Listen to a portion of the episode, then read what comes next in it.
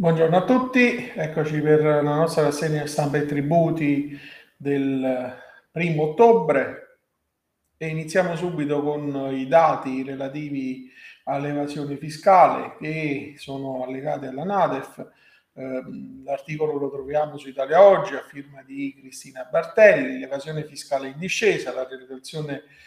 allegata alla NADEF 2021 evidenzia il calo di 5 miliardi del tax gap IVA, eh, sostanzialmente la riduzione del tax gap um, registrata è um, ascrivibile quasi esclusivamente al gap dell'IVA che diminuisce di 5 miliardi di euro, complice anche la fatturazione elettronica probabilmente, e la riduzione del tax gap comunque assumerà nei prossimi anni un ruolo di rilievo anche alla luce dell'attuazione del programma Next Generation UE e quindi si legge nel documento che contribuirà al rafforzamento di un percorso di crescita stabile e durevole degli Stati membri nella fase post-pandemica. Sul lungo periodo, orizzonte 2024, l'amministrazione dovrà lavorare per ridurre del 15% la, proporzio- la propensione all'evasione sarà, che sarà registrata nel 2019 quindi il dato non è ancora ufficializzato ma si calcola un punto percentuale in meno rispetto alla percentuale del 2018 2018 che arriva al 19,6%.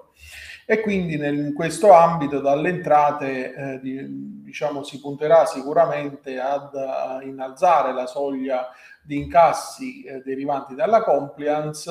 e vedremo insomma quali azioni potranno essere messe in campo per migliorare le performance della riscossione. Sempre su Italia Oggi, l'articolo che dà notizia che da oggi entrate riscossioni eh, è operativa anche in eh, Sicilia, dovendosi così eh, diciamo l'ente pubblico oh, estendere a tutto il territorio nazionale, quindi il decreto legge sostegni bis il 73 del 2021 ha disposto lo scioglimento di riscossione Sicilia e il relativo passaggio delle funzioni all'ente nazionale quindi i cittadini siciliani avranno fin da subito a disposizione il sito internet istituzionale agenzia entrate riscossione.gov.it per utilizzare i servizi online e svolgere in autonomia le principali operazioni. Tra le principali novità naturalmente c'è la modalità di prenotazione degli appuntamenti agli sportelli siciliani che a partire dal 1 ottobre dovrà essere effettuata sul sito di Agenzia delle Entrate e Riscossioni in pochi e semplici passaggi senza necessità di PIN e di password in forma una nota si possono chiedere informazioni, assistenza e documentazione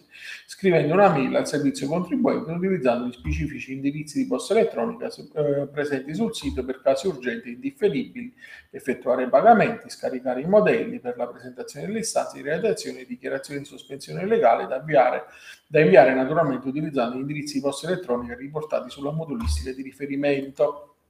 Sempre su Italia Oggi, l'articolo a firma di Massimo Migliorisi, eh, fisco locale congelato, labirinto di proroghe per accertamenti e riscossione coattiva, che fa il punto sui diversi interventi del legislatore in questo periodo emergenziale che hanno eh, interessato il rapporto tra il fisco e i contribuenti e alcuni hanno ritoccato i termini delle cadenze di prescrizione creando un vivace dibattito eh, in dottrina che naturalmente avrà anche ripercussioni in futuro, eh, si immagina anche nel contenzioso che si genererà. E per la riscossione coattiva bloccata fino al 31 agosto l'articolo 68 del DL 18 2010 che richiama l'articolo 12 12 del decreto legislativo 159 del 2015 consente una proroga dei termini di prescrizione di decadenza degli uffici nell'operare diciamo una proroga dei termini che scadono il 31 dicembre dell'anno degli anni successivi che eh, si verifichi eh, la sospensione e quindi questa proroga arriva al 31 dicembre del secondo anno successivo alla fine del periodo successivo. Quindi tutti gli avvisi di accertamento non riscossi divenuti definitivi nel 17 e nel 18 per il quale il titolo esecutivo andava notificato entro il 31 dicembre 2020 e il 31 dicembre 2021 dovranno essere riscossi mediante ingiunzioni di pagamento da notificare entro il 31 dicembre 2023 in quanto si sommano i due anni alla fine del periodo di sospensione attualmente fissato al 31 agosto 2021 e sulla questione della proroga esiste però anche un'altra teoria legata al comma 1 dell'articolo 12 che considera una proroga a giorni corrispondente al periodo di sospensione che va dall'8 marzo al 31 agosto e quindi se l'ente impositore eh, invece di rivolgersi all'Agenzia delle Entrate di riscossione per la riscossione coattiva dei tali avvisi entra in ehm, diciamo eh, direttamente eh, in scena il comma 4 bis dell'articolo 68 introdotto dal decreto legge 41 del 2021 che in riferimento ai carichi relativi alle entrate tributarie e non tributarie affidate all'agente della riscossione ehm, durante il periodo di sospensione fino al 31 dicembre 2021 ammette una proroga di 24 mesi dai termini di decadenza di prescrizione. Quindi anche se il carico relativo agli accertamenti divenuti definitivi entro il 2017 è stato affidato ad ADER durante il periodo di sospensione il termine di decadenza si sposta al 31 dicembre 2022 diverse sono i termini di decadenza e gli avvisi accertamenti invece ancora da notificare notificare per quelli il cui potere impositivo decade al 31-12-2021, come ad esempio avvisi di accertamento per omesso versamento, dovranno um, um, essere presumibilmente applicati i termini di proroga degli 85 giorni ai sensi dell'articolo 67 quindi non della 68 del DL 18 2020 così come è avvenuto per gli accertamenti che decadevano il 31 dicembre del 2020 almeno questa è la posizione dell'Agenzia delle Entrate anche confermata dalla circolare 11E del 6 maggio 2020 e come può notarsi naturalmente si tratta di una questione molto complessa determinata da intrecci normativi anche intervenuti nell'ultimo anno anno e mezzo mezzo e quindi gli enti impositori eh, devono essere sostanzialmente prudenti, evitare eh, in genere il ricorso a proroghe anche al fine di ridurre al minimo le occasioni di contenzioso con i contribuenti.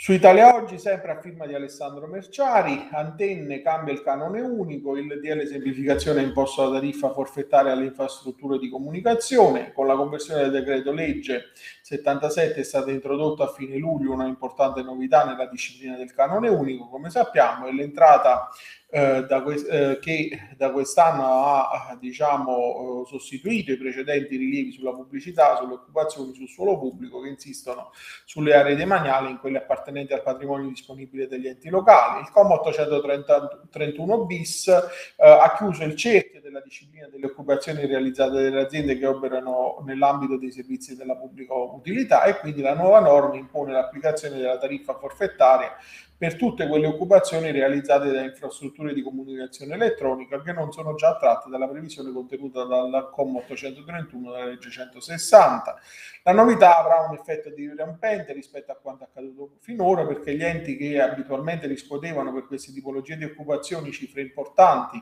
utili a rimpolpare i propri bilanci si ritroveranno improvvisamente in forti difficoltà vedendo azzerata la loro potestà um, uh, e quindi uh, diciamo l'autonomia riconosciuta in materia di proprie entrate e quindi la norma naturalmente uh, bilancia quello che è l'esigenza voluta dal legislatore di garantire la concorrenza nel mercato dei servizi pubblica utilità e prioritariamente ehm, protesa a sfidare quella che è eh, la leva della digitalizzazione che vede le economie dei paesi più evoluti confrontarsi sul mondo delle comunicazioni.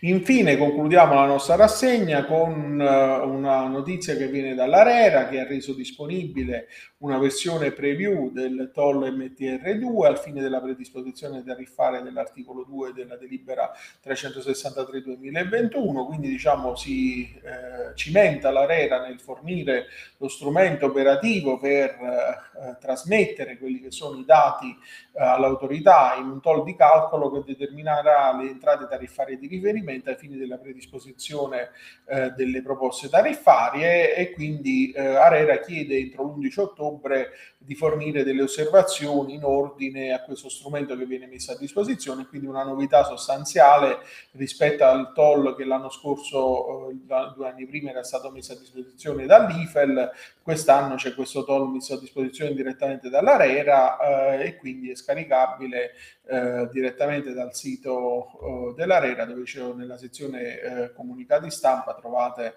eh, il comunicato con l'indicazione del eh, link.